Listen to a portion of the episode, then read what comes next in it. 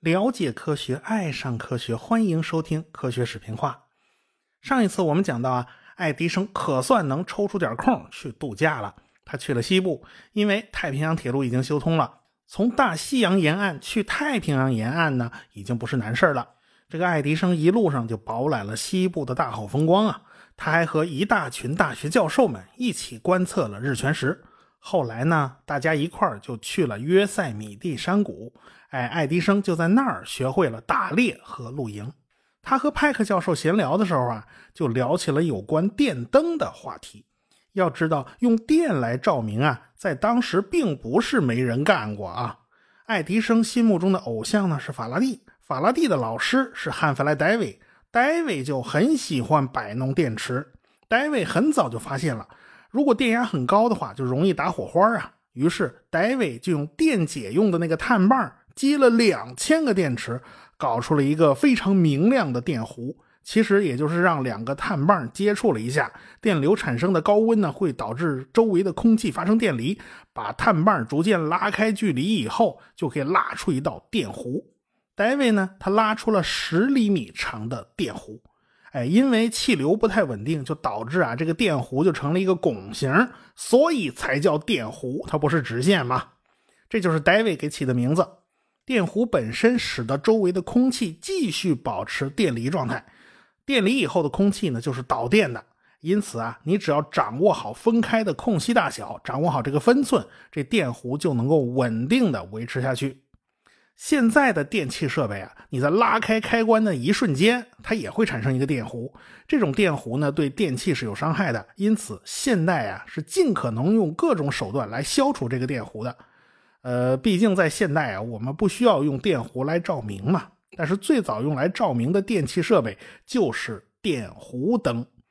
用电弧来照明啊，最大的问题就是光太刺眼了，因为电弧非常亮，而且含有大量的紫外线成分，所以人眼睛就是非常难受的。我们想想看呐，你要是用眼睛去看那电焊的那个弧光啊，这眼睛就会非常的不舒服。这道理都是一样的嘛。而且呢。电极都是用碳棒来做的，这弧光灯啊就会冒出一些黑烟。你要是仔细去分析一下这个弧光灯冒出来那个烟雾的成分呐，你恐怕还会找到不少氮的氧化物的成分。电弧会使得空气中的氧气和氮气发生化学反应，生成一氧化氮。一氧化氮和氧气反应呢，会生成二氧化氮。哎，这二氧化氮是一种棕红色的刺激性的气体。而且一氧化氮和二氧化氮都是对人体有害的气体，所以呢，这个电弧灯虽然可以照明，但是很长时间内啊，它没有实用化。戴维最早给大家演示电弧的这个年份呢，现在没有办法完全确定。有人说是一八零二年，也有说一八零五年、一八零七年的，还有说一八零九年的，反正大概都是在这个年代里面嘛。但是最终呢，就定不下来到底是哪一年。哎，俄国人彼得罗夫也是在这个时间段内发现电弧是可以用来照明的，但是沙皇他不太重视啊，所以这事儿最后也就不了了之了。所以呢，就是从十九世纪初开始，一直这事儿拖到了七十年代，这个电弧照明也没有多少人去用。但是随着发电机系统的改进呢，点亮弧光灯就不需要再像戴维那样你串两千个电池了啊。有人开始把弧光灯用在了室外照明上，哎，室内不行，咱搞室外。你海上的航标灯，你用电弧灯总是没问题吧？那要的就是亮嘛，而且那个冒烟不冒烟，那都不重要了嘛。港口照明、体育场馆照明，这都可以用电弧灯啊。所以派克教授就跟爱迪生提到了一个人，他叫华莱士，他就在鼓捣电弧灯。派克教授建议。爱迪生，你不妨去拜访一下这个华莱士。这个派克教授提醒爱迪生啊，你还记得1876年的世博会上有人展出过电弧灯？哎，你应该见到过的。这爱迪生就回忆起来了，的确是有一个叫法莫的人，他演示过三种电弧灯。那这个法莫跟这华莱士有什么关系呢？这派克教授说了，哈哈，这个华莱士啊，就是法莫的。合伙人，这俩是一伙的哦。这个华莱士啊，是康涅狄格州非常著名的一个铜器厂的老板，专门生产黄铜啦、紫铜啦。哎，你你对这人有没有印象呢？这爱迪生好像还真有点印象。所以这一年的秋天，九月八号，派克教授就陪着爱迪生去了华莱士的工厂。纽约太阳报的记者啊，也在屁股后头跟着啊。这个爱迪生到了人家厂子里面。看到了一台八马力的蒸汽发电机，他立刻就俩眼发直啊，跑过去左看右看上看下看呢。这台发电机可以带动八只弧光灯，这爱迪生就兴奋坏了，就像一个进了玩具店的孩子，看什么都喜欢。他甚至躺在人家桌子上啊，哎，这种新鲜玩意儿啊，他看着以后就特别来劲啊。他他就是这个脾气，这个脾气，爱迪生保持了一辈子了。哎，他到七老八十了，见到新鲜玩意儿，他还是这忍不住啊，这一脸的兴奋。所以他一边看呢，就一边在算，他估算这个装置的耗电量和成本。哎，这就体现出爱迪生他的商人的特性。这机器有多大功率啊？你要烧的话耗多少煤呀？你要拉多少电线呢？等等等等，诸如此类的问题。最后他看了半天，他直起腰来，跟华莱士打招呼寒暄。不过。爱迪生很自信，跟华莱士就说了，他认为他一定能够击败华莱士，这俩人打赌啊。因为爱迪生估算下来，他就觉得弧光灯这条线路那是死路一条，是无法进入千家万户的。这个华莱士呢，在弧光灯领域那浸淫了好多年了，他是很有自信的。不过这个华莱士啊，人家那个啊老成持重。他欣然接受了爱迪生的挑战啊！法莫这个人呢，是呃华莱士的搭档啊，合伙人呐。这人倒是挺有意思的。他觉得自己的聪明才智都是上帝白送的，因此呢，不能拿来赚钱。所以呢，他对商业上的事儿他就没多大兴趣啊。这号人他也是有的。弧光灯也在不断的改进之中。过去啊，你要仔细调节两根碳棒之间的距离。这是非常麻烦的，因为在高温之下，碳棒也会被氧化的，所以它也会被消耗。消耗多了呢，这两根碳棒之间的距离啊就会发生变化，这个电弧呢就很难维持。这个俄国人叫亚布洛科夫，就发明了一种电弧灯芯儿。他怎么办呢？他用两根平行的碳棒，中间隔着熟石膏啊，或者是高岭土之类的材料，这样呢，两个碳棒之间的距离就是恒定的。哎，他就不会要用户再去自己调节这个距离了。哎，这个问题他解决了。而且呢，这两根平行的碳棒，哪怕电极消耗了，它这个距离仍然是一样的。这种电弧灯有个外号叫蜡烛，哎，它长得也像嘛。呃，烧两个小时也是差不多也就烧光了。因此，这种灯啊还是很不经济。呃，用在体育场照明倒是不错啊，踢一场足球，一根蜡烛照明肯定是够用了啊。除了电弧灯以外呢，用电来照明还有另外一条技术路径，那就是白炽灯路线。伍德沃德和马修斯曾经搞出过一台白炽灯，哎，这个中间啊加了一根碳棒，碳棒通电烧红了，它就可以发光了。他们申请了专利，后来呢还跟爱迪生闹起了专利纠纷。一八七四年，他们在加拿大申请了专利；一八七六年，在美国申请了专利。那个时候，你只能一个国家一个国家去申请啊！你在美国申请了专利，人家欧洲人不认账，反之亦然。以后我们在讲到飞机的时候，呃，就会讲到在这个制度上这是有个 bug 的。这个问题啊，就导致了欧洲的飞机水平后来居上，反超了飞机的发明国美国。哎，这个是闲话，我们扯远了，我们都回来啊。后来，这个伍德沃德和马修斯还是把专利卖给了爱迪生啊。他们无意之中呢，发现了一件事儿，就是灯泡冲进惰性气体啊，这寿命就会延长；抽成真空呢，也可以延长灯丝的寿命。其实这二位之前很久啊，有个叫斯塔尔的人已经知道真空是可以延长灯丝寿命的。呃，但是这个斯塔尔啊，他搞不出真空泵，于是呢，他就像中学做实验一样，就弄了个一米长的玻璃管，里头灌上水银，然后倒过来放在水银槽里面，这顶部就出现了二十厘米左右的真空。哎，这个里面呢就足够他放一根灯丝了。那电线怎么接进去呢？这好办呐，啊，这个这水银它也是导电的嘛，哎，就就就这么干了嘛。所以他这发明啊，他他没什么实用性啊，只能是实验室里做实验用。爱迪生和他们都不一样，爱迪生每搞一个发明都会问自己啊，呃，这东西有人买吗？啊，你别啊，没握准人家的需求啊，你拍马屁拍到马腿上了，这不行。那这个东西能不能在商业上获益呢？哎，这都是他要问自己的事情。一八七八年秋天，爱迪生就开始向电灯发起冲击了。首要解决的问题，它还不是技术问题，是个钱的问题呀。他没钱是万万不能的呀。经过一番咨询，西部联合公司的法律顾问叫洛雷，就告诉他：“你呀，最好是成立一家公司，哎，这样呢就很容易接纳大家的投资，而且资金使用情况也很清晰明了。”西部联合公司还有其他几家公司啊，就合伙投资了爱迪生。其中就包括了华尔街的大亨杰皮·摩根，呃，这个摩根当然是冲着洛克菲勒去的啊。现在乡下人靠煤油灯，城里的人靠煤气灯啊，都是洛克菲勒的地盘。不要紧，这些领域将来都会被电灯取代的。这个摩根还是很有信心的。最后，大家参股组成了一家爱迪生电灯公司。投资三十万美元，先拨五万美元给爱迪生去作为启动的研发资金。爱迪生马上就回到门罗帕克招兵买马，这房子都不够用了嘛，只有新盖一栋二层楼当办公室兼图书馆啊。这后院还添置了一台八十马力的蒸汽机，用来试验发电机组。纽约每日画报的记者呀，就到门罗帕克来探班了。哎，他们就来看看这爱迪生搞什么东西。这个时候的门罗帕克可以说是门庭若市啊，经常有媒体哎来这儿采访爱迪生。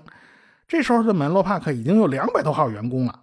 在实验室里面，媒体记者看到了一支电灯泡，在接上电源以后，发出了非常柔和的黄色灯光，是那么美丽啊，就像天边的晚霞一样。哎，这个灯是一点都不刺眼，而且呢，没有任何气味。哎，爱迪生对媒体宣称。他要像普罗米修斯一样盗取天火啊！当然，他还对着记者畅想了未来。未来啊，电灯将会照亮整个美国的啊！他将重新定义美国的照明行业。呃，反正这个爱迪生啊，牛是吹出去了啊！这个记者不知道的是，他们走了以后，这盏灯的灯丝啊，就化作一缕青烟了，就烧了。这灯的寿命勉强达到一个小时。当然了。这个爱迪生的话呀，这个对市场啊震动是很大的。这个伦敦的煤气相关股票应声下跌啊，它第二天就跌了百分之十二。哎，当然也有科学家就跳出来啊，这是不可能的，因为电灯是没有办法大规模推广的，因为发电站的电就没有办法送进千家万户，每家每户都要拉电线拉到发电站呐，这是不现实的。这个爱迪生呢，他不信邪。他买了大量煤气工程师的专业杂志，他就开始闷头钻研这个煤气管线的走线方案。哎，他在借鉴了煤气管线拉进千家万户的方式方法。哎，最后他提出了一套走线方法，完全可以低成本的把电送进千家万户。他常年跟电打交道，他是有经验的，他知道电是可以分流的，也就是说。拉一根总线进街区、进胡同，然后分线拉进各家各户，这样的话成本就大大降低了。但是很多科学家对此是有误判的，他们认为电不能这么分流。爱迪生就知道，想要提高利用率，就必须提高电压，降低电流。这个电线呢，嘿，它就可以不用那么太粗的电线了，那成本就进一步降低了。所以，爱迪生把电压定在了一百一十伏特，这个电压一直沿用到了现在。那么，灯泡的电阻呢？它也不能小啊，起码要到二百欧姆左右。爱迪生还亲自设计了发电机组，新的发电机组啊，经过它的改进呢，效率更高。现在剩下的问题就是这个该死的灯丝的寿命问题。现在看来啊，爱迪生的白炽灯泡。简直是没有秘密可言，谁都明白这个东西是什么原理，不就是通电以后那灯丝发热，一直烧啊，烧到白热化嘛，它不就发光了吗？因此这不这才叫白炽灯嘛。但是关键问题就在灯丝的寿命上，你必须搞出一个长寿命灯泡，这灯泡才能卖出去啊！三天两头老烧，这怎么不行？这总不行吧？这个。那么用什么东西去当灯丝的材料呢？这是一个材料学的问题。但是当时根本就没什么材料学，因此啊，爱迪生不得不自己上阵来测试材料。当然了，他也不是乱测试的，他的眼光主要集中在两类材料上。一类是贵金属材料，代表就是铂金啊，这个铂金如今好贵的。铂金的化学性质很稳定，不容易和一般的物质发生化学反应。哎，还有一类材料就是碳，哎，这个碳是个非金属材料，但是碳可是非金属材料里边的异类啊，它能导电，而且导电性能还不错。哎，许多金属材料受不了的这种环境啊，啊，比如说酸性环境啊，哎。这个碳呐，它是个非金属，它反倒没事儿。哎，当然了，爱迪生也明白，碳是很便宜的东西，而铂金是非常贵的。首先应该把眼光放在碳元素这边，但是他尝试了无数次，总是在通电以后没多久，这灯丝就化作一缕青烟了，就烧了。所以爱迪生就不得不采取海选的方式啊，那各种有机物都拿过来试试。它有机物碳化了以后就是纯碳嘛，咱们来试试看能不能做成灯丝使用。它就连人的胡子啊，还有笤帚苗之类的，它都没有放过呀。但是真的还是没什么太大的进展，所以爱迪生呢就不得不转向了，他就转向铂金灯丝。可是铂金灯丝都撑不住，很快就会烧断。所以爱迪生呢就设计了一个双金属片，两个膨胀率不同的金属要是铆在一起呢？它受热以后，因为膨胀不均匀呢，双金属片就会发生弯曲。爱迪生就利用这个特性，设计了一种叫断路保护器。当铂金丝的温度太高了，就要融化了，哈，这个双金属片刚好变弯了，它就把电路给断开了。这样呢，等温度降低了，双金属片恢复原状，这电路再次接通。这样的话呢，就可以防止白金灯丝过热，哎，防止它烧断。所以爱迪生还为此申请了专利。呃，但是这个啊，缓不济急呀，啊，等到你那那边双金属片断开啊，这白金灯丝已经烧坏了，所以啊，还是会烧断。爱迪生实在没有办法了，他不得不尝试更多的金属材料。进入一八七九年以后，爱迪生的工作呢是非常繁忙的。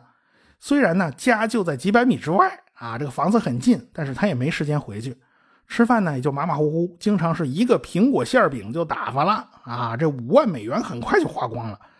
但是长寿命灯泡啊，还是没有能拿出来，所以投资人都沉不住气了。外带那帮煤气公司的人啊，一天到晚造他谣啊，他也受不了。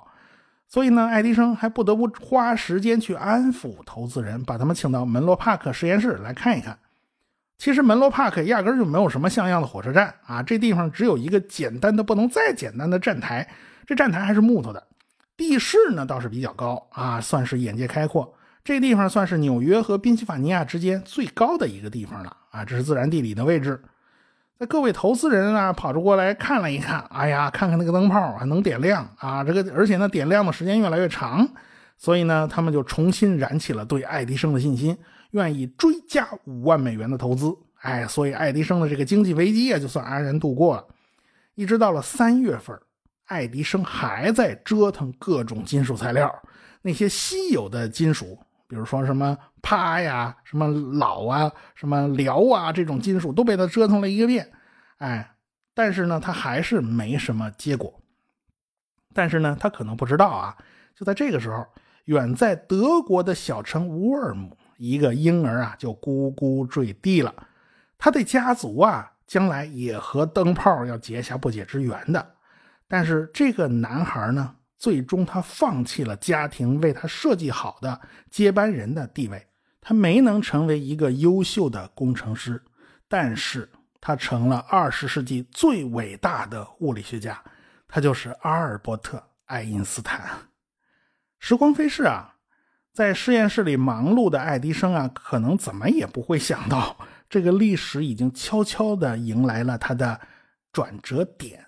因为是悄悄来临的，所以当人们如梦初醒的时候呢，有些人已经再也跟不上时代的脚步了。而且呢，不光是爱因斯坦呢，那个影响了二十世纪历史进程的人，此刻呢，也在甜甜的睡着。